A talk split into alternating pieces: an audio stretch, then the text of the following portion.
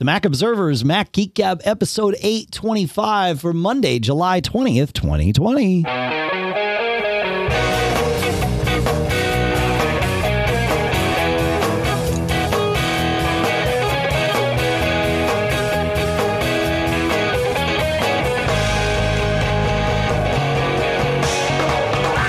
Greetings, folks, and welcome to the Mac Observers Mac Geek Gab, the show where we take your questions, your tips, your cool stuff found, we mash them all together into an agenda.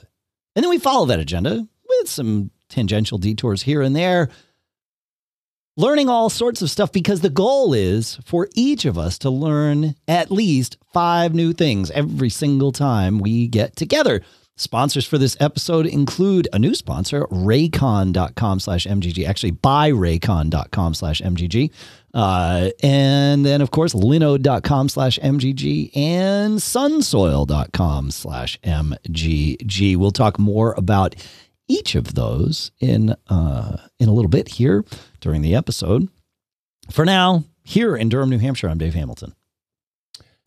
And here in sweltering, it's already 90 degrees, uh, Yeah. Fairfield, Connecticut, this is John F. Braun. Yeah, it's crazy how uh how how I mean it's I guess it's how it always works in New England, right? We get we get a period of hot weather and then it rains like crazy and and the temperature drops and the humidity drops and it's like 70 and crisp and cool and perfect and then it heats back up and you know, here we are again. So let's go find water safely, distantly and and you know, bask in it. so there you go. Yeah. All right, we got some uh we have all kinds of things to talk about today. We've got quick tips and cool stuff found and we're going to talk about repairing icloud syncing. I've been learning a lot about that unfortunately uh, this week but i feel like i'm on the other side of it so we'll talk some about that and uh, and you know backing up things and all the stuff that we talk about. So we will start with a quick tip from listener robin who says uh, if you right click on the folder next to the radio buttons at the top of the Finder, you will get a list of parent folders to choose from. And this is absolutely true. So, uh, really, what we're talking about is in the sort of title bar in the Finder. There's you've got over on the left, you've got the radio buttons, which are the the red, yellow, green, and then in the middle of that, it shows you the name of the folder that you're on. And if you control click on that folder, you see the hierarchy that leads to that folder from the very top of the computer. And the nice part is you can navigate through that hierarchy. So if you want to go up a level or up three levels, or even just see where you are, that's how you can do it. Now, if you like to know where you are at all times, go into the Finder and say uh, in the View menu, choose Show Path Bar. And that will show you at the bottom of the Finder window the path to whatever uh, folder you're in right there. And yes, you can click on the, I think you have to double click. Yeah, double click on the uh, items in that path bar to go up there as well. So multiple quick tips rolled into one. Fun, Nice. right, John? Yeah, I know. I love this kind of stuff. You got any more to add to that? Nope. No, I know about that one, but it's uh, good to revisit, It is good. Yeah, especially always, if you get lost in the do you- depths of the file system. Yeah, yeah, having those breadcrumbs helps for sure. Yep. Uh, all right, then we'll move on to Peter, who has another quick tip for us. Peter says, uh, I just set up a new MacBook Air and I'm doing all of the tweaks that I'm used to. I want to say that one thing I can't live without is the double tap to drag setting on my trackpad. This allows, in either text or to uh, get a rectangular selection, me to double tap, then hold on the beginning, then drag, and then release to form a selectable region. I feel it's so much easier, and now that I'm used to it, intuitive, than holding a second digit down while dragging. But to get it set up, you have to do things a little differently. You go to System Preferences, Accessibility, Pointer Control, Mouse and Trackpad tab, then Trackpad Options, and then check the Enable Dragging with Drag Lock box. And uh, he's got a uh, an explanation for us as by way of an Apple support article that we will absolutely put in the show notes here. But uh, but yeah, that's a I I had no idea about this. This is yet another one of those things we always say. Take a look in accessibility for interesting little features. I mean, they are built to help people that have you know various issues with with one or more of their senses or whatever, but um or or appendages or however it goes, but uh, but they be, they can be things that can make life more convenient for all of us in different ways because none of us are the same. So yeah, it's pretty good. I, I like it. He says uh, it may be hard to get used to at first, but in the long run, I, he says I, I find it very nice. He says, but I haven't been able to convince my wife that it's a better way to go though, and it may not be for her, right? Like that's the reality of this stuff. Is is um, it's nice to be able to customize things, and that's what really what accessibility um, sort of offers is all these little nitpicks of customization that Apple doesn't want to clutter up the you know mouse or trackpad tab or or any of the tabs with, but it's like yeah, this would be a good thing to have for one of a variety of reasons. So I like it. Pretty good. Any thoughts on that one, John? No. Okay. Um, let's go to some cool stuff found. You know, we're always here talking about home uh, HomeKit and uh, and just smart home in general. And one of the problems with HomeKit, of course, is that most certainly at the beginning of all of this, it was very difficult for accessories to join HomeKit because you you actually needed basically needed special hardware inside of your uh, accessories in order to support HomeKit. So there was no way to retroactively make things work. Apple has has backed off on that quite a bit. It was all in the name of security. It wasn't like they were out to make intentionally make it difficult for people, but they were out to intentionally make it super secure, and um, and that caused some some headaches for folks. But they've made life a little bit easier, but it's still not quite there. It doesn't have as much as say that you know Amazon A lady or Google um, uh, G person. I, I, guess you can have either one of them to be male or female voices. Uh, anyway, uh, however, there are lots of different solutions that we've talked about here, and there's a new one that, well, new one to us that listener Tom says. What do you think about the Hoobs project? H O O B S, and it's at hoobs.org, and it's called Hoobs in a Box. And uh, and it's built to aggregate all like you know they say that they support over a thousand devices or something. It's built to aggregate them all into a uh, into your HomeKit scenario. So it's just this box you plug into your network and then it sort of does all the hard work and advertises all of your non-HomeKit things as HomeKit things so that you can have one place to go to sort of manage everything. I got to check this out because I, you know, it, um, if it'll support like the Wyze stuff the way that I want it supported. It might solve my age old, I want motion in my garage to turn on the lights in my garage issue. And like right now, I don't own the right gear to make that happen. So Hoobs might be to the rescue. Mm-hmm. But I think it's like 179 bucks or 169 bucks or something like that. But um, mm-hmm. I don't know. Looks pretty cool. Yeah, 169 right now. So just a little Ethernet box. And I think, John, I was reading about Hoobs. It sounds like Hoobs in a box is one way to do it, but it, at least on based on my quick reading, it seemed like people were able to like install Hoobs on their you know Raspberry Pi or something like that. Like I, I think there's other paths to get to, but I I'm not entirely mm-hmm. sure. The Hoobs in a box is the is the e- certainly the easy way to go but um, but I don't know. So okay, yeah, seems pretty good. Are you doing anything with HomeKit these days, or none of your stuff is HomeKit compatible? Um, yeah, I tried running the home application the other day, and the only things that show up are my Apple TV and my Airport Express. So, but not everything will just magically show up in HomeKit. Like you you there is an add accessory mm. path that you have to choose and and like scan the QR code on the accessory. Because like your Eeros should show up in HomeKit because they. Oh yeah, I think I yeah I think I did that on the Eero side as I, okay. added it as a HomeKit device. Right, right, right. Yeah, yeah, yeah. Cool.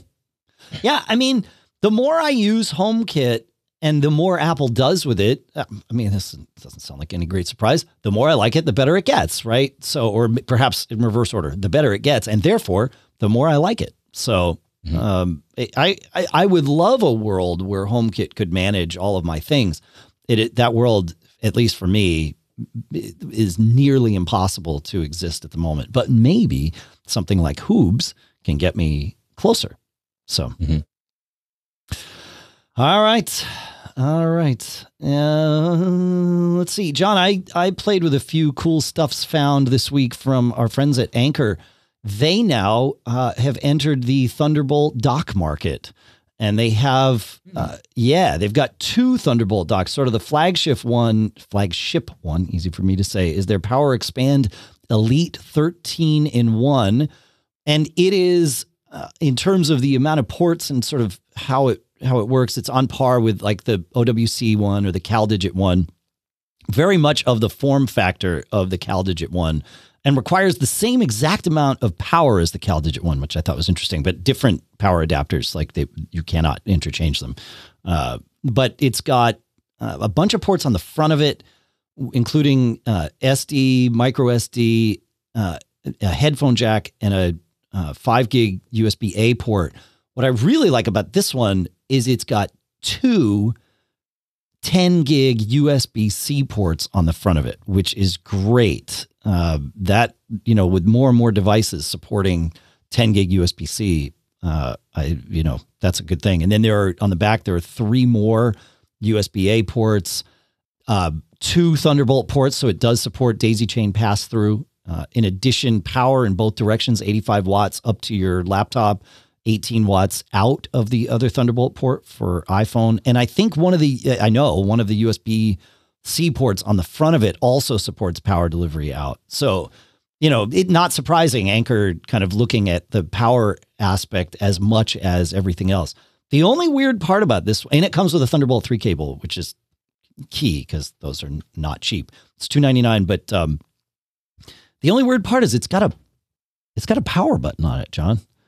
I don't know. Right. Yeah. The look on your face was the same I felt. Like, why would I want to turn power off? And I tried it. Like, I wasn't sure if it was turning off like like only power or if it was powering down the device. And it's the latter. When I I had a, a you know drive connected to it and I hit the button and it was like, yep, no, we're we're all done now. Drive went offline. Mac OS yelled at me. It's like that's huh, don't know why I'd want a power button on here, but maybe uh, I don't know. Maybe somebody can explain it to me. I don't know. Well, I've you know the other day I had something.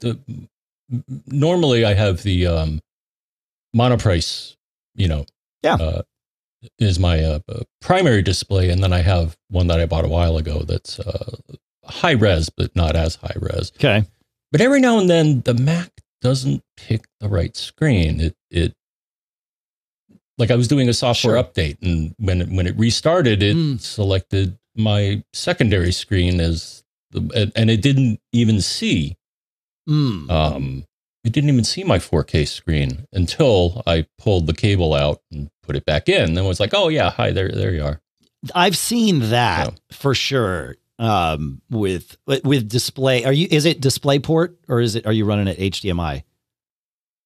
Um, I am running. Yeah, we got a question about this coming up, but um, so both of mine are. Uh, so my 4K screen is on HDMI, and okay. my other screen is um. It eventually ends in HDMI, though I have a display port. Okay. Uh, so I have a display port to HDMI adapter, and I have that screen plugged into my um, OWC dock. Hmm. Interesting. Okay. So yeah. So I guess so the that, answer is I'm HDMI on both eventually. No, your computer thinks you're DisplayPort on one and HDMI on the other. I think that's the difference, right? Is that but but it could be that the translation between the two is is the wonky part, right? Mm-hmm. I mean, yeah. So in that scenario, being able to turn the dock on and off might cause that chain to to break and reset. So yeah, okay. Mm-hmm. Yeah, I don't know. Just seemed weird. And then they've got um, this uh, Power Expand Plus seven in one Thunderbolt mini dock, Thunderbolt three mini dock they call it.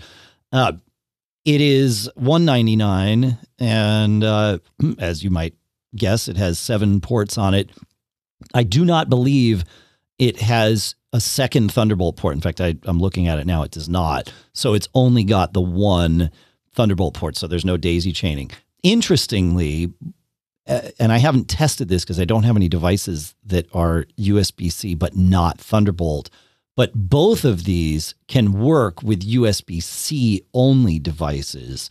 It won't do Thunderbolt pass through for all the obvious reasons, but it will sort of do that connection for you, which I thought was interesting. So, yeah, uh, nice to see. Like, it's what's really nice is that there's another sort of, you know, top tier Thunderbolt three, you know, the 13 in one sort of let's let's get you everything on your desktop. Uh, you know, we've had OWC and we've had CalDigit, and now we've got Anker in that in that world, which which was the exciting thing to me. So pretty good. You got a couple of uh, you have a cool stuff found, John. With uh, you've got Yes, a hardware couple. and a software. Yeah, yeah, yeah. Piece of Yeah. hardware, piece of So, uh, so yeah, I got something in the mail. You know that uh, just happens with us here, and I was like, "Well, what what is being sent to me?" And I open it up, and it's a Logitech Brio webcam, which uh, I believe you have already, Dave. Mhm. Um, so before I had the uh, the 930C, which is a nice camera, but Sure. it's it's 1080p. I think Right. is is the best it can do. Whereas this one is a is a 4K. So, um, but the uh, technology in this, Dave. Um, so they have all sorts of uh, uh, adjustments and uh, um, uh, what, what, what do they call it here? Bright light or something. Well, they've got but anyways, it's got HDR in it. Yeah, and and you're right. They call it right light. Right light. Yeah. Which makes it work really well in low light per, scenarios. Like I, I've always really appreciated the color that and the clarity that the Brio delivers. I mean, it's their flagship ca- camera, so it's not surprising. But yeah, Yeah. I mean, I even, so last night I actually was doing some video work with this Mm. and the lights were off, Dave. And the picture that I got from this without any external lighting was pretty impressive. yeah, So I don't know if they cranked up the gain or the exposure or something like that, but it um it was a nice picture. And then they they um so few things. So one, the connector on the back. So I was looking at the the, the back and it, Yeah. it and it's like, oh, it's USB C. Why is it USB C? Well, you need some bandwidth to do 4K video. So it's Hmm. a USB 3. Uh, it shows up on my USB 3 hub. Sure. Um, but you could plug it in. USB A. I mean, you can send that kind of Well, the cable- USB A. Yeah. Yeah. Well, it comes with a USB C to to uh, USB A cable. Right. Right. Um, though I suppose I could do a USB C to USB C cable Totally. if I wanted to. Totally. But um, but yeah, and then it comes with a couple of, and then I was like, well, how can I get 4K content out of this? So they also offer a couple of pieces of software that I downloaded that uh, I don't think will work with the prior camera. Um, so one is um, what do they call it? Logi Capture okay. is uh, some video software you could download for this. And I was actually able to uh, take some videos. Let me look here. And the resolution is 3840 by 2160, which is pretty good. Hmm. So, That's 4K. um, That's the that's the 3840 is is what defines 4K. So yeah, yeah. There and um, and same, uh, uh, you know, I, I did a snapshot, and yeah, the picture is thirty eight forty by twenty one sixty. Yeah. And then they also offer now the other thing. I was like, oh man, you know, I wonder if I have the latest firmware because their uh, their existing uh, utility, which is the uh, uh, camera settings, I think they call it. Okay. There's a an additional, and I don't know if you've messed with it. Um, there's an additional piece of software that I think is used to interact with it and maybe update the firmware Mm. called Logitech G Hub. Okay. No, I got to mess with this, huh? Yeah, check that out. So there's a couple of uh, additional pieces of software that Okay. um, take advantage of what this camera can do. Interesting. But no, yeah. I'm I'm really impressed. yeah, it's great, and it's got you know adjustable field of view on it too. So I think you can go from uh like Yeah. 65 degrees to 90 degrees or something like that. So which makes you know allows you all those options of how much you want to have in and where you want the clarity of the camera to focus and that sort of thing. So Yeah, Yeah. I'm looking right now, and so it's like, that was oh, a, okay, that was a bad idea to look right now. because Oh. now now your video is out of sync. Uh, okay. Yeah. Yeah. Yeah. So All right. Well, I, I quit it, so maybe we'll catch up again. I don't think we will. I think go ahead and uh, restart Chrome would be the the solution there, my friend. Reload. hmm All right. Because when John's video goes out of sync, his audio goes out of sync too. Are you back in sync with us, my friend? Are we? Yes, yes, it's good. Okay. for whatever reason your audio gets delayed when you whenever you do whatever that is. Right. So So uh, Yep. don't run camera utilities while we're- doing a live show. that's correct. Yeah, that's right. Okay. That's okay. All right. The things So that's learn. pretty cool. And then I had something um, DNS related. okay. Um, so at first I thought it was uh, so Twitterrific is the client that I use, Okay. and um, it wasn't loading graphics um, in a timely manner, either uh, icons for people or when people posted pictures and stuff. It was not showing them, and I'm like, what? You know, what is it? Maybe it's a cache. Sure. It's always a cache, right? And there's a feature in it to clear the cache. Well, that wasn't it. That didn't do it. So I'm like, hmm. Well, who else can I blame for this problem? And you know who I can blame? DNS, Dave. um, at some point, I had set my DNS to the default for my ISP, and uh, apparently, they're, I guess, my ISP, especially with everybody being home and stuff, I, I think their uh, name servers are, are getting slammed. So I'm like, well, you know, let me, um, you know, let me find a, a better performing one. Now, in the past, uh, so I'm going to say there, there is this thing called Namebench, Okay. um, which you can run in a package manager. Don't do that. okay. Something is seriously broken with it because when I Oh. ran it this time around, it was just like, oh, I can't find any name servers, public name servers, and your, you, you know, your ping times are horrible. And I'm like, okay, you know what? right. Let's Yeah. find, let's see if we can find a better utility. Okay. And I think there is a better utility, Dave. Here, so here's Yeah. the caveat. yeah. So, um, uh, Gibson Research Corporation makes. Oh, Steve Gibson, uh, GRC. We love Steve. exactly. Yeah. And they have a free little app called DNS Benchmark. So that's kind of fun. Uh, here's the problem, though. It's Windows. So, Ah, okay. so I had to run it under Parallels. Now they advertise that you can also run it under Wine. Oh, but interesting. Wine, the latest Wine client that I was able to find doesn't run under Catalina because I think it's Ah. 32 bit. Okay. Yeah, yeah, yeah, yeah, yeah. Okay. Yeah, but you know, with no problem running this under Parallels, and then you know, it gave me a list, and and I think the ones I'm using now, which seem to be okay, are Google, which is eight eight eight eight, and then one one one one is my my secondary, and uh, that seemed to fix it. Uh, so everything's nice and Okay. snappy now. So So- 8888 is Google 1111 Yeah. 1111. Yeah. Is uh Cloudflare. Cloudflare normal. 1112 is Cloudflare normal plus malware protection. 1113 and I'm doing this off the top of my head, but it's- all in there Cloudflare for families thing. But 1113 Mhm. is Cloudflare plus malware plus adult content protection, which is pretty cool. Mhm. So I like I like the fact that they're doing that stuff. That's you know I think that's helpful. So Yeah. So if uh, yeah, if you're having network performance issues, uh, check your DNS and maybe up, update the settings there. yeah, yeah. For sure. Usually, your ISP ones should be, and maybe it was a, just a transient problem, but um, Yeah. Yeah. Yeah.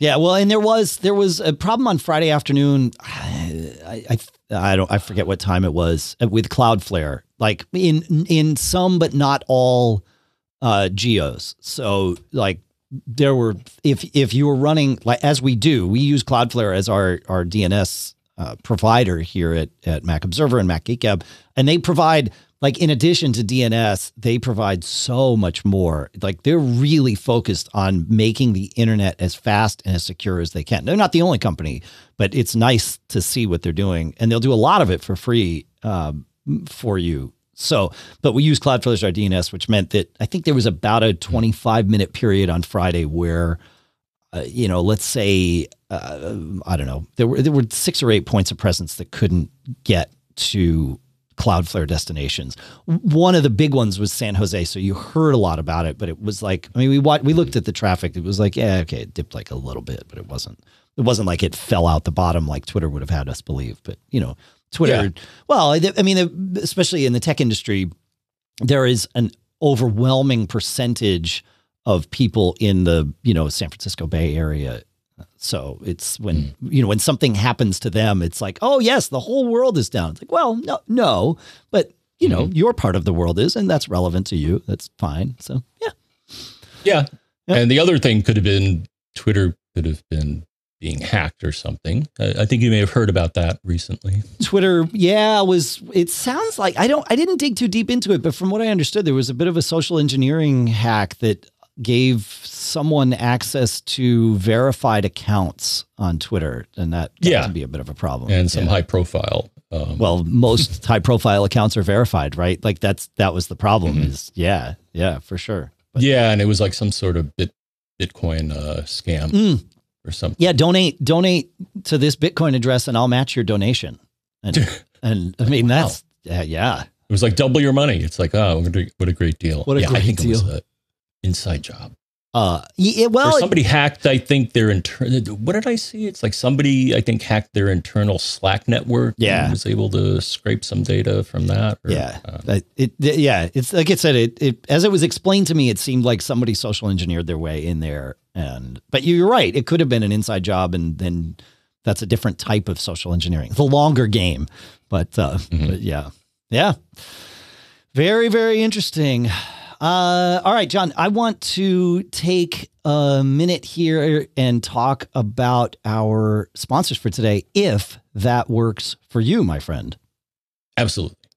All right. You folks know me. I care about what I listen to. In fact, I can kind of be really picky about it. I'm picky about how it sounds. I'm picky about how things fit in my ears. That whole true wireless thing really matters to me.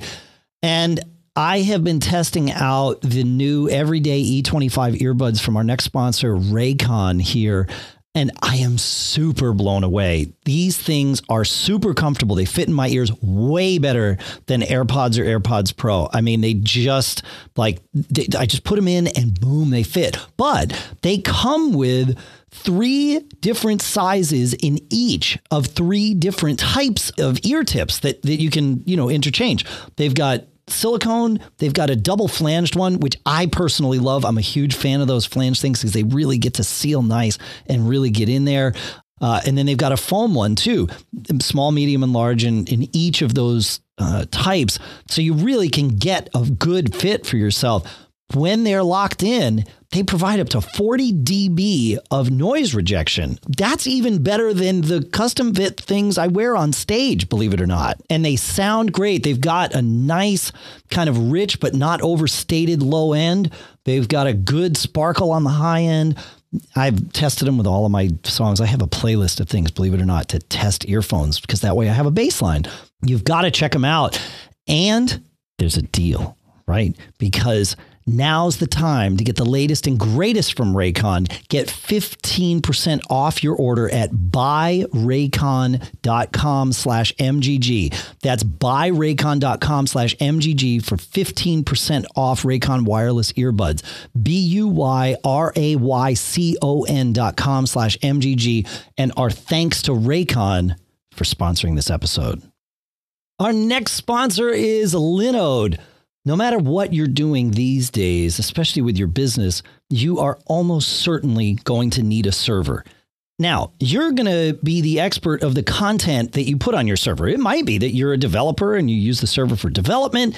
And if that's the case, great. You can like get right to the command line and all of that. But it also might be that you just want to spin up a WordPress site and get things rolling or a Minecraft server even for have some fun at home because like that's what we're doing these days.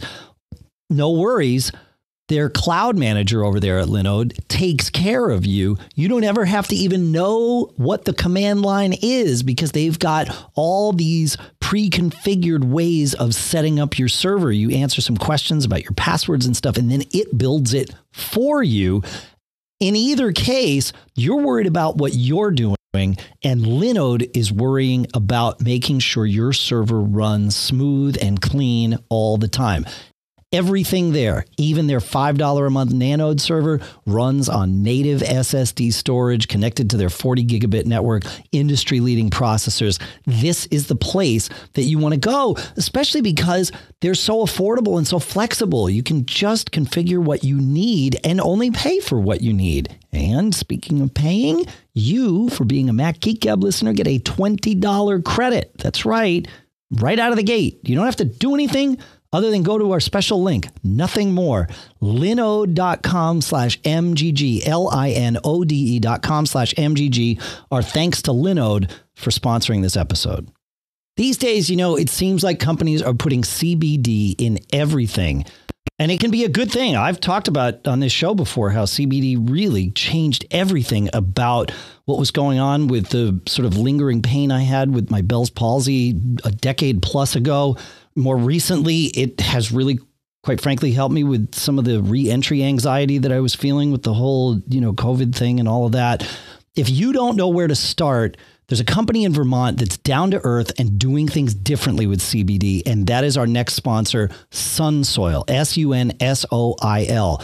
They make CBD into capsules, into droplets. And the nice part about the droplets, I've got some of those, is they flavor them. I've got cinnamon flavored droplets. They don't taste like the CBD hemp plant at all. They just have this really nice cinnamon flavor. It's great. All their CBD at Sunsoil is USDA certified organic, and they keep it simple because most of their products just have two ingredients coconut oil and hemp. And this is the most affordable CBD I have ever found. I was shocked when I saw the prices. You've got to check out what Sunsoil is doing. All of their stuff is tested. You can scan the QR code on the bottle and it will bring you to a web page that shows you all the test results to make sure that you know you, what you're getting. Sunsoil makes pure and simple CBD products at an unbeatable price. And because you're a Mac Geek listener, get 30% off your first order by going to sunsoil.com slash MGG. That's S-U-N-S-O-I-L dot com slash MGG for 30% off your first order. Our thanks to Sunsoil for sponsoring this episode. All right, John. Uh, I want to go to Ev, Ev the nerd, in fact, uh, with a tip for us this week. So, uh, Ev, let's see if we can have you take Hello, it John away. and Dave. I recently had an interesting problem where I couldn't seem to stream a live video event. This particular event was through Twitch, and I tried three different times, but it didn't end up working until I turned on a VPN. As soon as I turned on a VPN, it worked instantly. What was probably going on is that AT&T throttles video, and my guess is especially live video. So when I was trying to load my event, it was not working. Now this particular event only streams in 720. So I think with AT&T's unlimited plan, they allow you to stream quote DVD quality with their another quote unlimited service even though realistically it's capped at 22 gigs because who can really use DSL speeds for GPS and such. Right. Just to clarify, this is over AT&T Cellular with their non-prepaid plans. Just thought I would share what I found. Smart. Wow. I uh I I'm surprised to learn that AT&T isn't doing more things like like packet inspection. I mean, I, I guess I, I guess it would be really hard to know what type of content is being sent over a VPN connection, but um, but that's interesting. Like, Yeah. did it? I mean, like you know, you would think that there would be a way for them to say, yeah, but this is still video, so we're gonna we're gonna throttle that down. Um, uh, but I guess not. I mean, that's that's what VPNs do, right? It's is they they make it so that no one looking at your stream knows what you're doing other than connecting to a VPN. We say it all the time. So I don't know. It's interesting. Yeah, I ran into that uh, the other day. Mm. Um, a VPN is a good way to yeah mask your traffic. So um, our local um, one of our local grocery stores offers free Wi-Fi, Okay. but they have some sort of security on it. Um, the reason I know this is because, so for example, um, I like to buy my lottery tickets at this place or use the machine. And actually, the Connecticut Lottery has an app that Oh. I try to run. And sometimes I want to get info on the tickets. Well, if I'm on the uh, Wi Fi in the store and I try to load or, or load the app or run it, it'll say unable to load web pa- web page. Why? Because they have, I think it's some Cisco security thing in the way. So the way to solve that problem is to either run a VPN or use my uh, data connection, which I got a lot That's of data, so that's not a problem. Right. But yeah, it was, uh, you know, I'm like, what, why can't you connect? It works at home. Um, That's crazy. So yeah, they'll sell you the ticket, but they won't let you connect to. I mean, I'm sure it's just a a blanket filter that they have where it's like, okay, there's no dating sites, no chat sites, no gambling, no you, you know adult stuff. exactly. Right. right. It's Yeah, I just thought yeah. it's funny because Yeah. yeah. so they had, and I think at one point it brought up a page when I when I tried to load it in a web browser, and it's Yeah. like you can't go here because it's gambling. I'm like, but you guys sell lottery tickets, so still gambling. Not okay. right. Yeah. yeah. Yeah. Yeah. Yeah. Yeah. That's I. That's fascinating. Yep. It's good. All right, cool. I mentioned we had some iCloud syncing stuff to talk about. I actually had it on the list. And then we got Abel's question in, uh, which will sort of walk us through what we had going on. Abel says, uh, My contacts are not syncing across my devices. What is the best, me- best method? Hmm, easy for me to say. Best method to resync contacts with iCloud. Uh, of course, without getting caught. Yeah. So as I mentioned, I've been going through this. In fact, it started, my symptoms started when I tried to solve a reminders syncing problem for, or help a listener with a reminders syncing problem. I don't know, four or five weeks ago, something like that. And, uh, and so I've been unable until this week to get my reminders to sync from amongst any of my devices, right? Like it, it, it would, and it all I, think for the reminders, not necessarily for context, but I, I think the the path to to solution land is the same path. But uh, with reminders, it's very clear to me based on the symptoms I was seeing that it relates back to the change in Apple's whole CalDAV and not CalDAV infrastructure that started uh, back in the fall, John, with uh, iOS 13 and Catalina, right? Where Apple, what Apple's reminders app sees for reminders is not the same thing that you will see, not the same database that you will see when you connect via CalDAV anymore. You can connect via CalDAV and sync to that, but they are two completely separate things. So it's kind of nice that Apple just leaves that up there, but it's separate and it won't appear in your reminders app and vice versa. And the part about reminders that stinks is third parties can't put URLs in them. And I use a lot of reminders that are like, oh, go check this thing once a week and it's got a URL in it. And if it can't do that, then I don't use it. But, which is why I haven't been using Apple's reminders. Um, when I would add a new list in the reminders app, it would add phantom lists from from the old days, John. Yeah, it was like, okay, this stuff's got to go away. And I, I narrowed it down and finally proved that it was coming from iCloud, even though I, couldn't see it in iCloud because nothing would sync back up. It was a whole mess. But anyway, uh, I went, I finally gave up.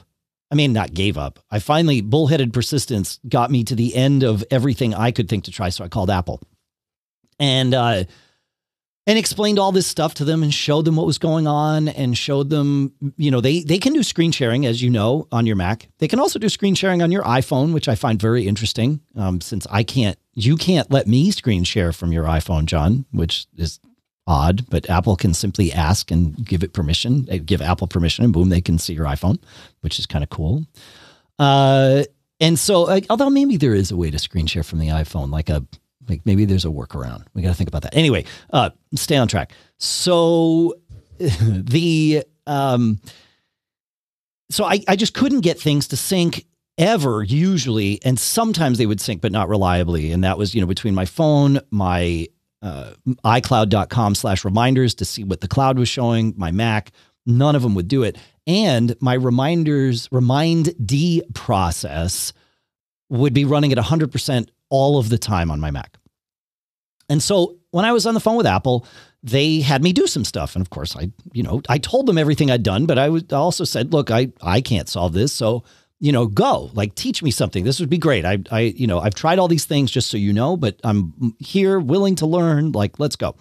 And, uh, we did talk. I did say to them, "I'm, you know, we'll let's go through this," but my gut tells me that we are not going to be able to solve it, and that we're going to need to have you wipe out the reminders portion of my iCloud database. And once I got to a high enough tech, they said that's something we can do for you, but let's try a few other things first.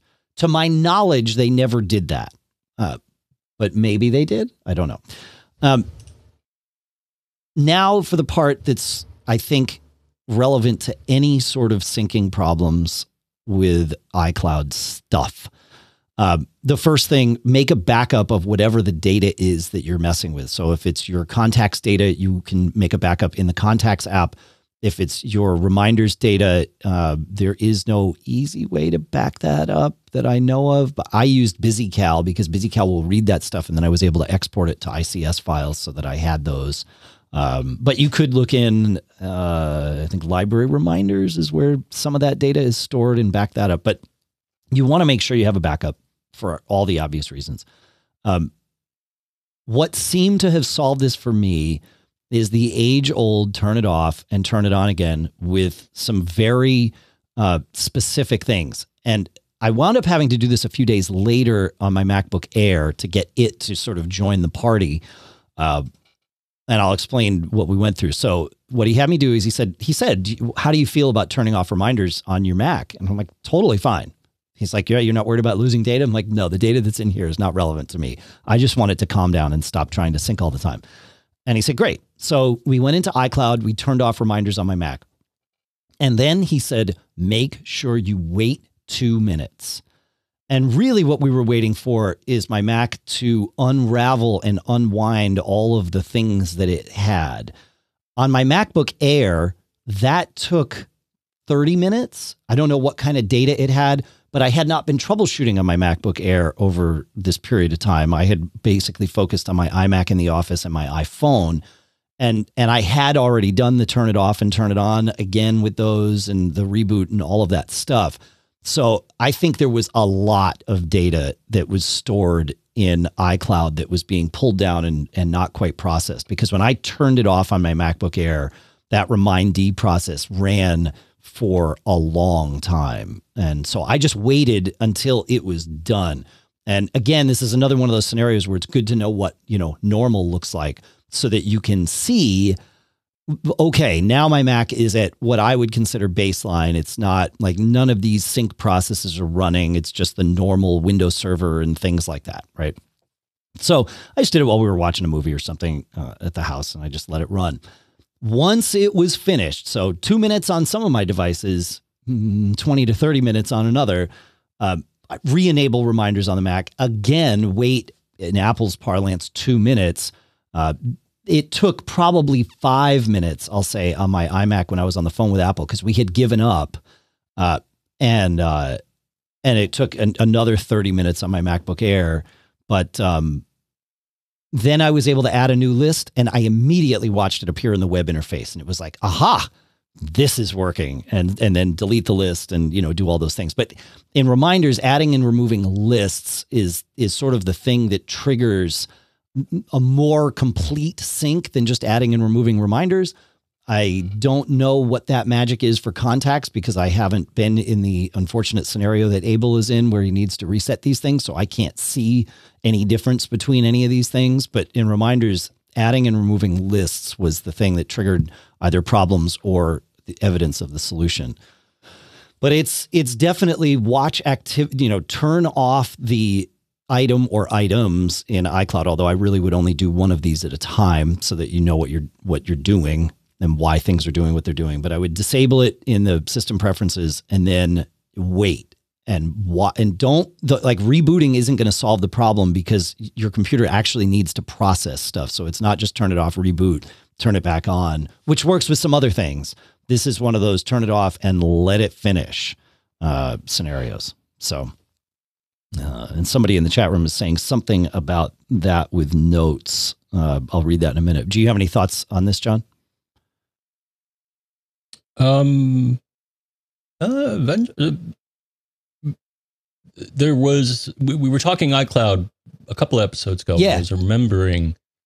I know there's a diagnostic tool for it, but I couldn't remember the name. I, I knew it had something to do with clouds. Yes. I thought it was cu- uh, so there there are a couple of tools here, and then I finally found it on one of my machines here. Um, so these may help you in the future, Dave, or anybody that has iCloud problems. But um, uh, our pals at the Eclectic Light Company, uh, uh, or PAL, um, makes uh, has a couple of utilities that can be used to diag- diagnose iCloud. One is Cirrus, and that was the name of the cloud that I forgot. Sure. Um, and another is called Bailiff. Um, so Cirrus is just general diagnostics. One thing that it claims to be able to do, though, Dave, is to jumpstart syncing, which um, may be useful for some. I tried messing with this. I immediately, well, not immediately. When I saw when I had the problem again, you know, and I saw it wasn't fixed on my MacBook Air, it was like, okay, like this, sucks. And and I I was like, I know Howard's got to make something. Uh, Like you, I couldn't remember the names of the two things, but I knew they were out there. Mhm. And I, these seem I could be reading it wrong, but these seem to only focus on iCloud Drive items, not on the other things in iCloud, which calendars and contacts and reminders are sort of the other things in iCloud. Uh, So I- seems to be correct. So. Yeah. So I couldn't I couldn't find a way with these utilities to see anything about what I was working with. Mhm. But maybe Oh, there okay. is, right? I mean, there's got to be something or it, there's got to be a way even if somebody hasn't like exploited it into an app yet like Howard has with this Mhm. stuff. But yeah, I know that was the only thing. I did notice though that um while Howard may or may not be able to say publicly that he has a, a developer kit of the new Apple Silicon stuff, um, Cirrus 1.9 is available in two different versions. One is called Cirrus 1.9, El Capitan, Sierra, High Sierra, Mojave, and Catalina. And then another is 1.9U, Universal app for El Capitan, Sierra, High Sierra, Mojave, Catalina, and Big Sur. Oh yeah, if- look at that. if you look at the release notes for 1.9U, it says that it will run natively on either Intel or Apple Silicon, which I thought was pretty Sweet. cool. I know. Yeah. So that it's cool to see that stuff evolving. So yeah. All right. Um, so hopefully that helps. I think I'm on the other side of this, although I still have one thing that won't sync my reminders, John. And again, this is a this is a an academic ex, mostly academic exercise for me right now because again I use different things. I use BusyCal for my reminders, but my Apple Watch will not show my iCloud reminders. It won't even show my lists from iCloud. And I wiped my watch and restored it from a backup from my you know from my phone, the kind of the thing that you do, and that did not solve it either. So there is something amiss with my uh, with my watch. I, I still have my original watch because I'm I'm using a Series Five now as my sort of normal one, but I still my OG watch that arrived on release day, April 25th, five years ago or whatever it was, um, still runs. And so I could wipe that out and not restore it from a backup. I could just kind of set it up new and see if that'll sync reminders. So I guess that's the next step. But you know, that's how it goes. All right. Yeah. Yeah, And the other thing, Yeah. uh, you, you mentioned Apple Care, so you you were talking with them. I did. Yeah. Here's just something weird that happened. I think a couple of weeks ago, and I didn't think anything of it. Um, I was, you know, uh, uh, doing stuff on on my MacBook, and all of a sudden, I got a notification: Apple Care would like to screen share, and I'm like, nope. Wow. How? Now, I don't know if somebody at the because Apple can remotely, you know, access your machine if That's- you allow them to. It, yeah, but they, but that's exactly what I saw on both my Mac and my phone this week. Was they they said I'm going to send you a screen sharing request, and then that exact thing came up. I wonder why, like they hit the button on you. That's interesting. Yeah, so I, I don't think it was. I mean, it looked like a a, a real notification. Yeah, Uh, so I don't know if somebody typed in the wrong IP address or or, or Oh, something. But yeah. it, it was kind of weird. Of course, I said no. Sure. it's linked to your iCloud account um, because the, the that's how the guy was like. He's like, which iMac are you on? And uh, and I told him, and he's like, "Okay, you should see a thing." And I was like, "Yep, I see a thing." Mm. Like, oh, that's fascinating. Okay, cool. Yeah, interesting, huh? I, that's that's interesting. It is good. I mean, even when you're screen sharing, you get a little drop down in the top of your thing that you can pause it and resume it. So if if something comes up that you're like, oh, I don't want you to see this, because they tell you we will be recording our session here, you know, for mm-hmm. whatever quality assurance or whatever. They're like, so make sure you don't have anything on your screen you don't want recorded, you know, that sort of thing. And I was like, mm-hmm. okay, yeah, cool. But I mean that, you know, like good that they they're very upfront about that. So um. All right, we have uh while we're sort of on the uh, data your data with Apple uh thing. We have a question from Steve. So, Steve, let's see if this works. Take it away. Hey guys, quick question. I was listening to, I think Dave was talking about how he backs up his iTunes music library to his Synology. I have a QNAP um, Thunderbolt uh, NAS. Um, so, Dave or John, just a, how, how do you split out the, uh, I guess, the iTunes uh, music DRM tracks from tracks that you own or bought through iTunes in the backup process? Do you back them all up? How do you do an incremental backup such that you're just you know just not creating a whole bunch of duplicate tracks, that sort of thing? Um, I do like the idea of you know maintaining a backup offline of my primary Mac and away from iTunes management and exposing it to my Plex server. So I understand how to get music into Plex. That's that's cool. My struggle is how do I specifically incrementally back up new purchase tracks um, or new ripped tracks from the iTunes my iTunes library and leaving behind the DRM tracks in case I choose to leave uh, Apple Music and let's say go to Spotify or somewhere else. Right. Great guys. Uh, do enjoy the podcast. Thank you very much. Thanks, Steve. Yeah. And uh, as people who are watching the video stream will see, Steve was our first person to send in a video question. So I think you're muted, John. John? Yeah, you're still muted. Wait a minute. You can't hear me because there we are. Now, can you ah. hear me? Right. Sorry. Yes. Yeah. Okay. So the audio. I think our first video question. That's what I was just saying. Yeah. So the people on the audio stream heard heard that little hiccup there. The people on the video stream, yeah, I forgot that I've got to mute us when we have a an audio question, and I just got to remember to do that. So uh, operator error on that. But yes, Steve, for those of you watching, is the one who sent in our first uh, our first video question. Actually, that's not true. We have had other people send in video questions in the past. We've just never had a, a way to play them, so we we haven't. But uh, but yeah, happy to do that. Of course, of course. All right. Uh, so it, this is a good question, it, and the good news is that Apple makes this super easy. Um, Eh, you know, I, for backing things up, I would use something like Carbon Copy Cloner, ChronoSync, SuperDuper, one of those things that's going to take a look at two folders on, you know, two different destinations or two different places, compare and do your incremental backups so that you're only adding the new things to it. I happen to use Carbon Copy Cloner for this, but you know, any of those other sort of things that are built to do smart syncing uh, and incremental updates would be the magic. Now, the question is, how do you, or the second part of the question is, how do you make sure your Apple Music stuff is not part of your, um, you know, your backup because your Plex server isn't going to play your Apple Music stuff. Uh, and the good news is Apple makes this super easy. In my on my machine, it's still called my iTunes Media folder because uh, it's uh, exists on a external drive and I just haven't renamed it. I haven't had a need to, but it would be your, you know, your your music files folder or whatever.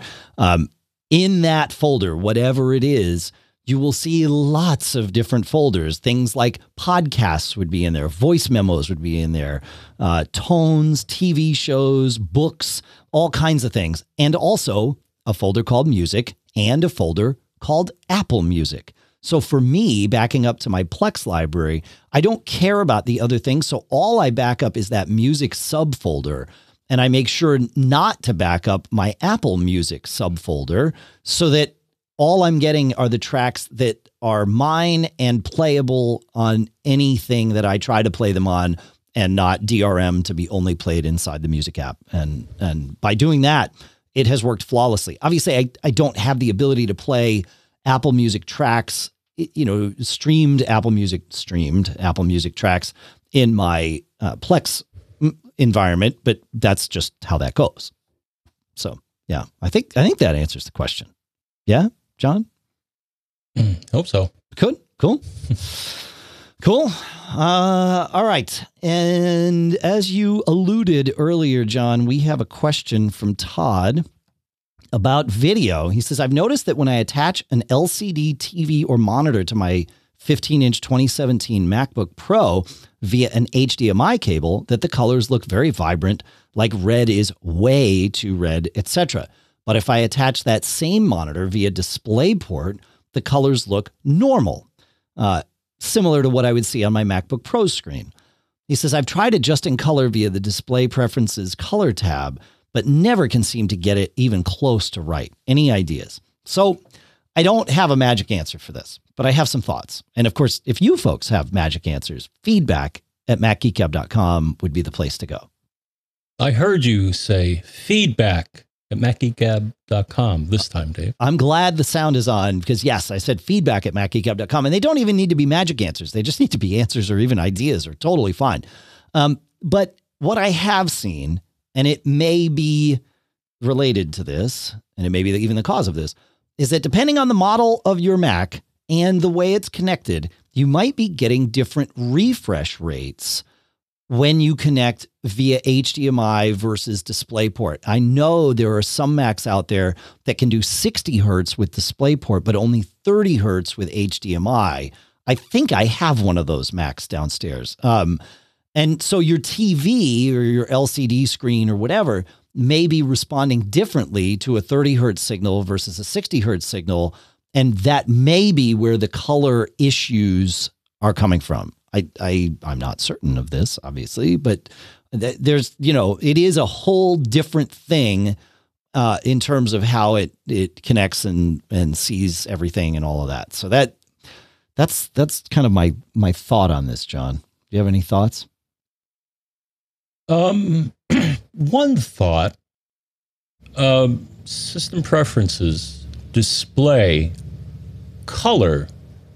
Um, you may want to look at what display profile is being selected. I've had that mm. throw me for a loop sometimes in that I'm like, wow, this looks totally wrong. Why is that? Oh, because it, for whatever reason, picked the wrong display profile. Sure. So Sure. Yeah. Yeah. He had said that he he kind of messed around in there, but but I mean, for anybody else messing with this problem, that's absolutely a good place to look too. Yeah. And you know, look on your monitor. Uh, in fact, I would even try connect if you can connecting to your monitor with DisplayPort and HDMI. And usually, when you connect, your monitor will give you some information about what it thinks the connection looks like. And that might be the magic for you here is, um, you know, looking at that and knowing, okay, here's what it's seeing. That that just might give you a clue as to sort of where to head with uh, with things. So, yeah. All right, John. Shall we go to Karsten here? Sure. Karsten says, I'm preparing to transition to the uh, new iPhone when it comes out, and I'm checking my apps, and I came across the Google Authenticator app. I have 37 sites registered, and if memory serves me, if I clone my old iPhone to another device, the Google Authenticator app is usually empty. And that's if I'm using iMazing. He's like, I don't know about other paths, but certainly He's been through some path where the data inside Google Authenticator, we'll talk about in a minute what Google Authenticator is. Um, he found some research that that talked about copying things and that sort of thing. Um, he says, but any suggestions about how to sync the 37 two factor authentication sites I already have to a new device is appreciated. He says, I don't want to put them all in again manually.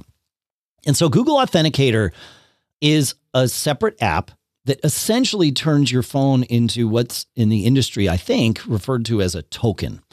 And you sync up whatever website you're connecting with with your Google Authenticator app, usually by way of a QR code that you scan with the Authenticator app with your camera on the screen. And now the Google Authenticator app will, you know, every 30 seconds or 60 seconds, whatever it is, for that website display for you a new code. And then that new code Uh, it matches what the website's looking for. So you enter your username, your password, then this second factor, aka the contents of the Google Authenticator app, are your second factor, and now you can get in. The problem with this is the Google Authenticator app does not sync its data everywhere, anywhere. That may may not be a problem in that that makes it more secure, but it also makes it difficult to move past the the device. And and I think the idea is for it to be like those little tokens that you might get from your bank or might have gotten from your bank in the past, the little RSA ID tokens or whatever they are that, you know, like you can't clone them. And if you lose it, well, you got to call your bank and get another one and, you know, reset, resync that with your account. And this is why I stopped using Google Authenticator app, John. And I started using 1Password for my two factor authentication stuff because it does sync it. Now, that makes that does make it less secure for exactly the reasons we just talked about because when I sync in my Google Authenticator, it's separate. But when I sync in 1Password, I've got my username, my password, and my two factor authentication code all right there in the same place, and it's synced to all my devices. So if you get one of my devices and you can log into it and you know my 1Password, one password to unlock everything, well, you have the keys to the kingdom. And, you know, it's that whole continuum between ultimate security and ultimate convenience. And we find our spot and we live there. So, um, so that's why, in fact, I just had, uh, I won't mention the website, but I had uh, an account that I use fairly regularly and has important data to me in it. And I wanted to add two factor authentication to it. And it only worked with a, even a separate app, like wasn't even Google Authenticator, which would have worked with 1Password. It was a separate app. I can't remember the name of it. And it was like, yeah, no, I don't want my access to that limited to some app I've literally never heard about before. So I'm going to go ahead and, and stick with my username and password and just change my password on a semi regular basis. And for this particular website, I hadn't changed my password since like you know, before my kids were born. So it was probably a good, a good time to, to refresh that. So, and I did. So now it's on a, a more regular rotation. So I don't know. What do you think, John? Did I get any part of this wrong too? Like you, you have far more specific knowledge about these things than I do. Uh, everything sounded right. Mm. Um, actually, I was wondering. Yeah, so SecurID is the uh, yeah the little RSA, yeah, temporal based uh, thing, right? Uh, which I used one day. I'm, I'm actually looking here, so uh, I'm a LastPass type of guy, and I was looking, and apparently LastPass supports this, though I haven't really messed with it, though I probably should. So you're not doing any two FA stuff in in LastPass? Um, not at this point. No. All right. Well, uh, probably by the sh- certainly, folks. By the time the show comes out, John will have updated, and it's no no use trying to hack him because he'll already be using 2FA on all the things that uh, that you would think to attack him on. So you're you're, you're safe, John. It's all good. Hope so. Yeah, yeah, yeah. Well, that that and that's the nice part about like having. I'm sure LastPass works very similarly to the way 1Password does it, but it's super convenient to do it all in that one app uh, because like it just works and it gets you right through. So, um, yeah. But again, with that convenience comes, you know, some level of reduction in security because now that data is in more than one place. It's two factors authentication, I guess, mm-hmm. maybe what we call that. So, one and a half factors.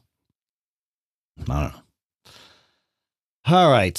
What are we? Uh, we have some comments here. Oh, I did want to. I meant to circle back to this, uh, so I will before we go to the next question. Uh, when we were talking about iCloud syncing, Warren had in the at had said I had to restore notes for someone, and every time I restored from an earlier iCloud backup, it would get the notes and then instantly resync the current notes, which got rid of what she needed. I had to go to airplane mode super quickly to get them back. So that's an interesting thing, right? Because iCloud, you can't tell iCloud not to sync and yet retain the copy of the data that it has. But um, if it cannot sync because it doesn't have an internet connection, well, that solves that problem. So that's very interesting Warren. Yeah, to do that, then back them up, then let it sync and overwrite them, and then restore them, and there you go. I like that. That's good. I'm glad we came back to that. That's actually a great little thing.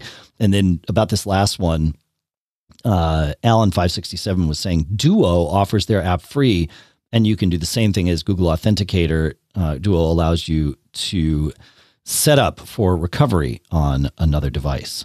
So, okay, yeah, there you go. Yeah, okay. So yeah, yeah, yeah, that's good. Okay, cool. Thank you, everybody. Good stuff. We love the real time feedback. It's um, it's it's actually made a huge difference to the show. And I mean, we, I know we've been doing it for what almost ten years now or something, but it does help. All right, cool. Uh, anything more on that, John? Before we move on to Gray's question. No. Okay. Gray says I had a new experience recently repeated every 30 seconds or so FaceTime calls from two unfamiliar email addresses. When I would reject the call, they would call back. I couldn't figure out how to block a FaceTime call. I considered turning my phone off, but since my computer was also ringing, that wouldn't really have helped. I sent a text reply, Can I call you later? and got a text response. Don't know who this is, but I think you have the wrong number. Kind of ironic, I thought.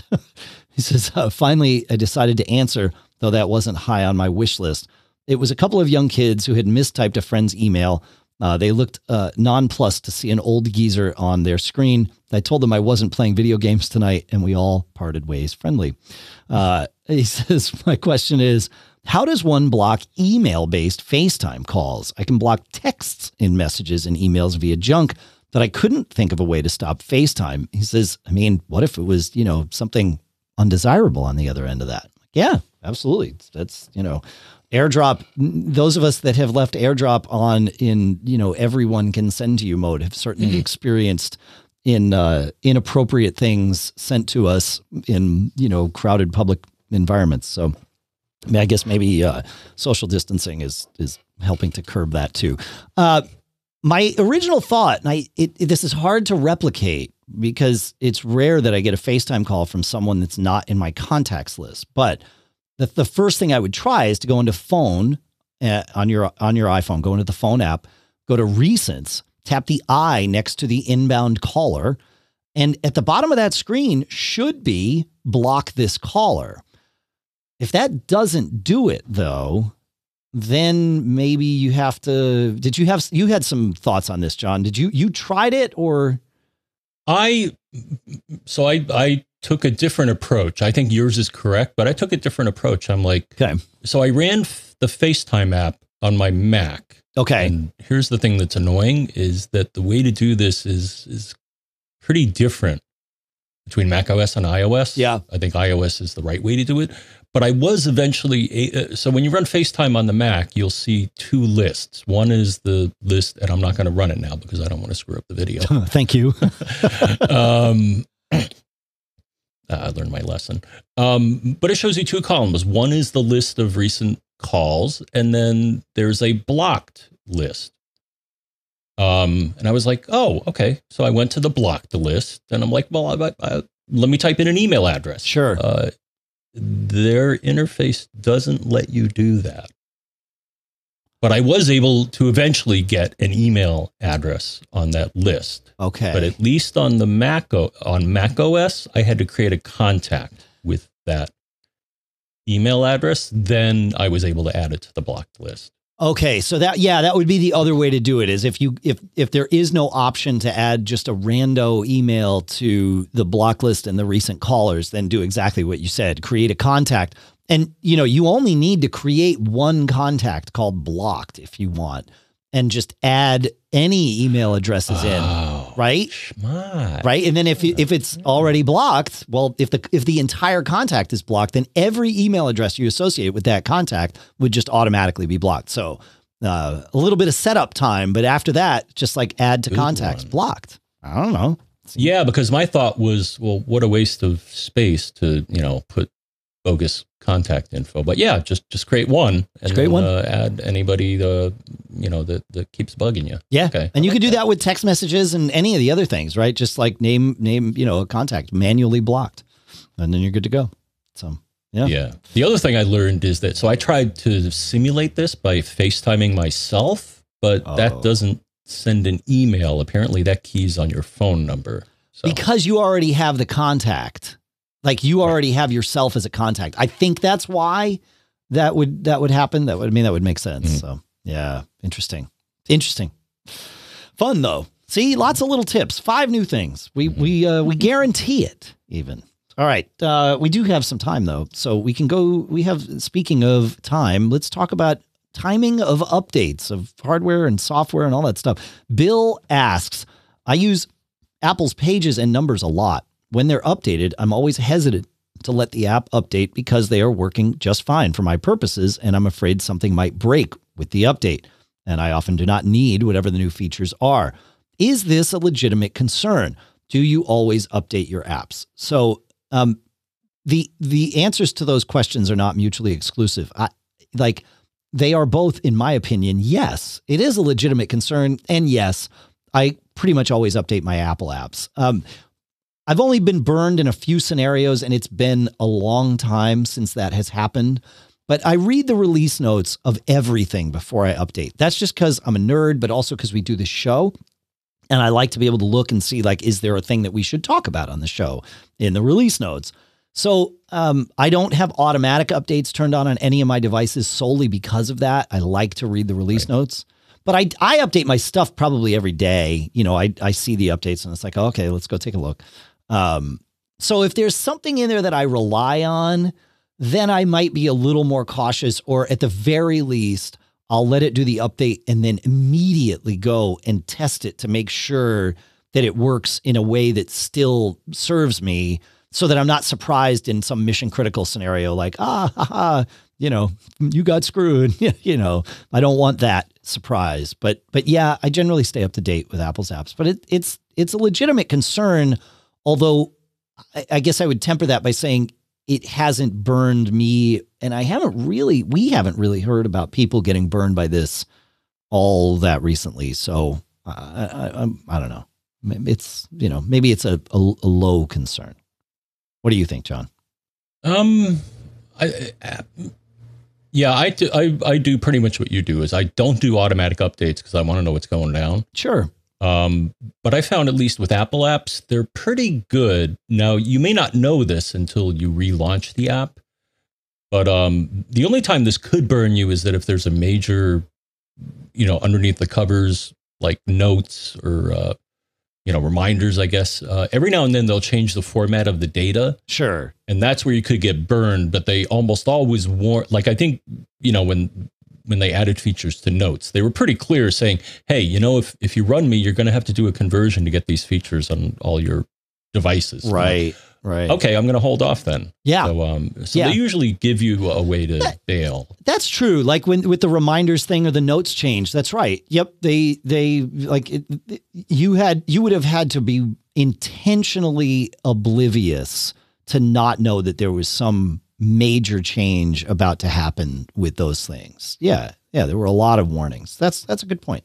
Yep. yeah because you could i mean especially if you have a device that isn't on the latest os Yeah. then that may you know like right now my um my ipad which is very old is running ios 12 and that's all it's going to be running Right. Right. it'll never run 13 well maybe i could figure a way to do it but Maybe. so yeah so yeah, yeah, Fair point. Yeah, yeah. Good. All right. Well, while we're on the uh, the update talk, we got questions from Bart and Ben this week that basically both ask the same thing. He Bart writes, he says, I recently inherited a small amount of money and would like to get a new MacBook Pro, but I'm not sure if I should get one now or wait for the new MacBook on Apple Silicon. Any advice would be appreciated. I currently have a 2015 MacBook Pro, which is still working well. Um, and will be I'll be ret- retiring in a couple of years from teaching high school and thought I would go ahead and get a new computer to last me for the next say 10 years. Uh, yeah, it, it's a that's a fair question. And Ben's question was very similar. Like, you know, I'm looking at a new MacBook Pro in the next whatever, you know, somewhere between three and maybe 24 months. Which is not a weird range anymore. 10 years ago, that would have seemed crazy. But now, you know, laptops, computers in general, unless there's some problem with the hardware, like in terms of useful service life, 10 years seems to be about right, at least in terms of the, the machines that, that we've gotten in the last 10 years. So, um, you know, my, my advice is, is twofold. There is the if you need a computer today, buy what you need today and don't worry about tomorrow paradigm, right? Because you can there will always be something better coming. If if that's not the case, then you probably like if Apple doesn't ever release anything better, you might want to stop buying Apple, right? Like that, like that, that would be sort of my my corollary to that. And we know Apple's got stuff in the pipeline, so I'm not worried about that. But that's sort of the thought process: is there's always going to be a better thing. And yes, technology is going to move forward. If you don't need a computer today, I would wait um, because it seems based on sort of the the the well informed rumor mill uh, and also logic, not the app, the, the the thing we do in our our brains. At least we hope we do in our brains. Uh, that laptops, specifically the MacBook Air, will likely be are good contenders for the first consumer focused Apple Silicon device. And the reason for that is, you know, there are two platforms of Apple Silicon devices right now. There's the iPhone, uh, well, there's three with the Apple Watch. There's the iPhone, the Apple Watch, and the iPad. And you know, MacBook Air and iPad are very closely related in size and power and those sorts of things. They do need to put uh, different PCI lanes in there to support Thunderbolt and things like that. It makes sense that the MacBook Air might well be the thing that uh, you know that that is the first consumer focused Apple Silicon machine, and we will know that within six months, maybe less. So, you know, the question then becomes: Let's say we fast forward six months and uh, and I'm just going to say and the pandemic's over because I, will add some wishful thinking into that. But also, you know, Apple's we know what Apple's device is. It's out. We can order it. We can get it. The question is, do you want to buy the first Apple Silicon Mac? You know, it, what does the landscape look like in terms of that? We've seen Geekbench uh, data points on what the Mac Mini running Apple Silicon does, the one that developers aren't supposed to tell us about. But if they run Geekbench and Geekbench uploads their results in the background anonymously, well, then we can see them. And guess what? We can see them. And it runs really fast. It's like even, and remember, Geekbench would presumably be running in emulation mode or, or Rosetta 2 mode on those, translation mode, I should say, not emulation. Um, and, you know, even still, it's running faster than uh, you know Mac Mini now. So yeah, I think these things will be fast. I think it will be a very very smooth transition for most of us in terms of what software we can just run without thinking about is it in translation mode, is it in you know native mode hopefully we will get more and more native mode as things go on more developers like howard oakley will put that stuff out which is great so like, but you want to ask that question. If you're comfortable with the idea, if that Apple Silicon Mac came out today, would you be comfortable running it as your the machine you rely on, your daily driver? And and that answer isn't a universal yes or no. It's different for each of us. I think I'd be pretty comfortable with it, to be honest, based on what I do. I can't foresee anything that I'm doing that would be a major problem. Although I'd want to hear more about how like Logic runs and like mimoLive because we do the video with that. Like I would have my questions, but you know, Logic's an Apple app. I, I'm not really all that worried about that. so, um, so yeah, but ask that question and then maybe that informs your decision. I don't know. M- muse for a bit, John. Speculate. Um, the thought that came to my mind, Dave, is that logic clearly dictates that the needs of the many outweigh the needs of the few. Okay. That has nothing to do with this. No. This popped in my head when you said logic. I'm like, wow, I remember that. Yeah. Um, I would, the, the only advice I would have, especially getting a portable, I would, uh, th- there were some dark days with the, uh, I think it was called the butterfly keyboard. Um, may want to skip those. Um, Well, but he's he's talking about buying brand new, so there's no Oh, I know. there's no more butterfly keyboards to be bought anymore. Oh, I know. No, Okay. I was thinking if it, you know one thing to consider is you may want to get a recent refurb. Mm. Just, uh, you know, I see what you're saying. Got it. because Yeah. oh yeah, that's true. Yeah, if you're going to buy Intel, for sure, look at a refurb. Yeah, yeah, yeah, yeah. Absolutely. hmm Yeah. Yeah. and there's some you want to avoid. Again, Right, I mean, I'm right. thrilled with the uh, the 2019 16 inch. I think it's a, fantastic machine. I think that's generally Um, available on refurb now. Yeah, yeah, Yeah. After I bought mine, Right. That's right. It happened yeah. right after you bought yours. Of course. Of course. Yeah, yeah that's how it Like, oh, John bought a new one. Okay, Yeah, let's, let's let's, let's unleash stock them. up the refurb That's store. right. Um, I I don't know if I'd want to get the first one out of the gate Okay. that uses Apple Silicon. Just you know, it's a, it's a new thing. I mean, you know, I mean, from what we saw at WWDC, though, I mean, they got it looks like they have all their bases covered as far as it should run most of your stuff. And Yeah. from what we've seen on the benchmarks, it seems to run them pretty zippy. You Yep. know, because you're going from CISC to RISC, I guess, right? Uh, I was scratching my head over that. I'm like, you know, is the performance because the last time they made a switch, they kind of switched from RISC to CISC, and That's some correct. people were concerned. Oh, is the performance? Yeah. Uh, what do those terms mean for people scratching their heads over that? So CISC is complex instruction set computing, and RISC is reduced instruction set computing. And the theory is that RISC is better performing. I think Yeah. you know Yeah.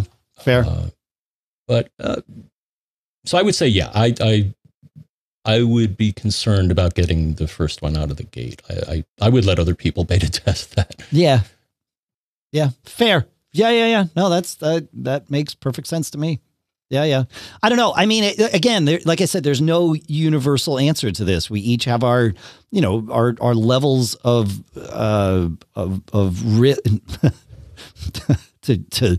To, to further confuse things of, of risk tolerance, right? Like some of us are just more conservative than others. You tend to be conservative with your technology choices. Like you, you know, you don't like to run beta software in a production environment, but many people do. In fact, lots of people are really happy with iOS 14 on their daily drivers right now. I'm not one of those yet, but I see why they are. I, running it on that Yeah. iPhone SE, it's working great. You, you know, so w- wherever we are on that thing will inform that choice, and and you spelled it out perfectly. So for Ben and Bart and anybody else thinking about this, like ask that question of yourself. You know, am I the type of person that is is comfortable running you know beta software? I think honestly, it, running beta software on your daily driver is far riskier than running a an Apple Silicon Mac as your daily driver because that's not when that comes out that is not going to be beta right? Like that Apple will have really tested that because they they can't launch something and have it you know be a mess right? So so you know just look at what you're used to now and then compare it to what you perceive as the risk of running RISC and uh and go from there so yeah it's good it's good yeah, yeah, yeah. All right. Uh, yeah, you know, I think um, I, I think that's going to have to do it for us today, John. We, um, Oh my gosh! I, I know at, uh, it's it's the, it's Wow, the time. Time flies when you're having fun. It totally does. I'm having fun. It's just been a fun one. Yeah, pretty good. yeah, I finally gotten you, you like comfortable doing this video thing and and not freaking out when there's problems. Like we had we actually we had a couple of problems today, right? Like with your video and then with the I had unintentionally muted the audio and it's like it just rolls. I'm I'm I'm in the system now, so it's it's mostly good. There's a lot to do. I will say that. It like if I didn't have my pre-flight checklist, I would miss things still. So it's not it's not ingrained in the fingers, Yeah. but but it's and it's good. and I'm reasonably comfortable with the video. So I have a thought about that, John. Uh, I, I'm I'm just concerned, uh, but I think I've gotten over this. I'm I'm just concerned that uh, you know, I'm going to do something embarrassing. So, well, it, that's true of all of us. Um, the uh, the you know, like I I can't even imagine how many times we've picked our noses on the uh, on the show that we are completely unaware of, and and perhaps one of you is keeping count, and and you'll you know blackmail us with that with that number, and that'd be great. we, we really look forward to that day. Um, but there was something I wanted to point out when you launch Chrome, because John uses Chrome to connect to me here on mimoLive, right? Uh, and mimoLive is the app that we're using. It's TV Studio in a box, right? TV Studio in an app on on, on the Mac. It's awesome. Um, uh, when when you connect initially each week, you come in at like 640 by 360. And we were speculating earlier pre-show, like pre-pre-show, when it was just you and me, that that was because there was something going on CPU-wise on your computer, but we didn't really have time to mess with it. Well, it turns out that in the middle of the show, you created time for us to mess with it when you uh, when you had to refresh Chrome, John, because you came back at either 19 you've been floating now for the rest of the show between 1920 by 1080 and 1440 by 810 whereas when you connect at that 640 by 360 it just keeps you there forever. So i think what happens is do you have chrome's homepage set to be our secret link or do you just like launch chrome and hit the secret link I would say launch Chrome, wait 10 seconds, then hit the hit the secret link because it Oh. seems like something's Okay, going on with Chrome as it's getting started that makes it say mm, I don't have the CPU power to like Oh, okay. you know what I mean because when you do it Mhm. like when you did it mid show it's like it's been super high quality so Yeah, so it's maybe in the background profiling your Something. system to figure out yeah what resolution should I use. should I use? Yeah, how much can I get away with without you know cratering the Choking CPU? your Yeah, system. Exactly. Yeah, yeah, yeah, yeah. So anyway, found that interesting. So I figured I was going to share it with you, and then it, it just seemed like the appropriate thing to share. Oh no, I saw it in the chat room. You're like, "Hey, John's at 1080p." Exactly. Yeah. Exactly. So um, Because yeah. there's no way, as far as I can tell, there's no way for me to tell no the resolution of my video. I mean, I can see it and take a guess. Right. No, it's it's controlled by the the um you know something in either on my end or your end or you know in between there's a negotiation that Right. happens and it yeah exactly so you're always 30 frames per second which really is the important thing i think but having the crisper res- resolution is even better all right See, we weren't quite finished, John. We had a couple extra minutes to uh, to geek out on, which is fun. That's why we do the show. We like to geek out, um, and we love that you like to geek out with us.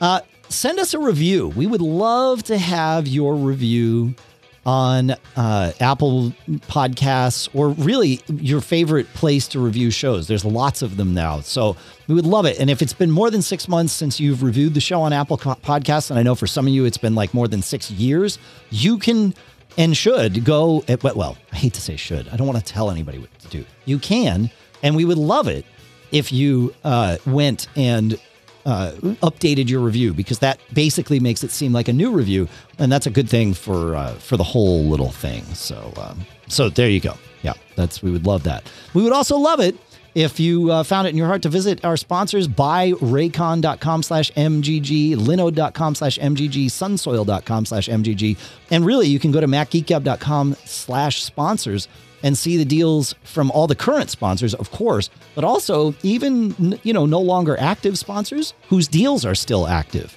uh, which can be you know really handy uh, for you. You know, it doesn't really help us in any way, but that that's okay. Like we do this for you. It's a two way street. It's like if we can do something that helps you, we just happily do it. It's fine.